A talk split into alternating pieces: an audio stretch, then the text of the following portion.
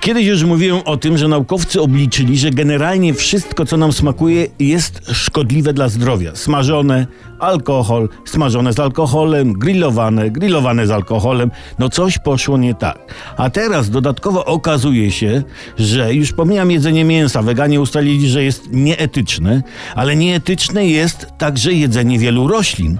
Okazuje się, że żniwa to zbożobójstwo, a zbiory warzyw i owoców to roślinobójstwo. Ja czytałem w internecie. Jedzenie, które, cytuję, jedzenie, które ląduje na naszym talerzu często przechodzi drogę okupioną degradacją środowiska. Nawet niektóre owoce i warzywa mają swoją mroczną i krwawą stronę. Wiele upraw, a to komosy, a to awokady, a to orzechów nerkowca rujnuje środowisko. I pracują przy takich uprawach nawet dzieci za minimalną stawkę i niszczą sobie zdrowie.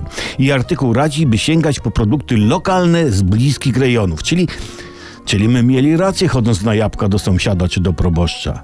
Bo dajmy na to taki dorsz bałtycki wyprodukowany w Chinach przebywa taką drogę do naszych sklepów, że zostawia ślad węglowy większy niż polskie kopalnie.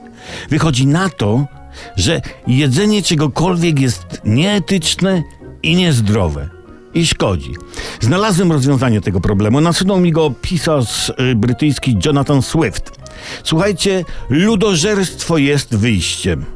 Bo tak, człowiek poje sobie, ludzi zrobi się na świecie mniej, zmniejszając tym samym globalny ślad węglowy produkowany przez człowieka. No.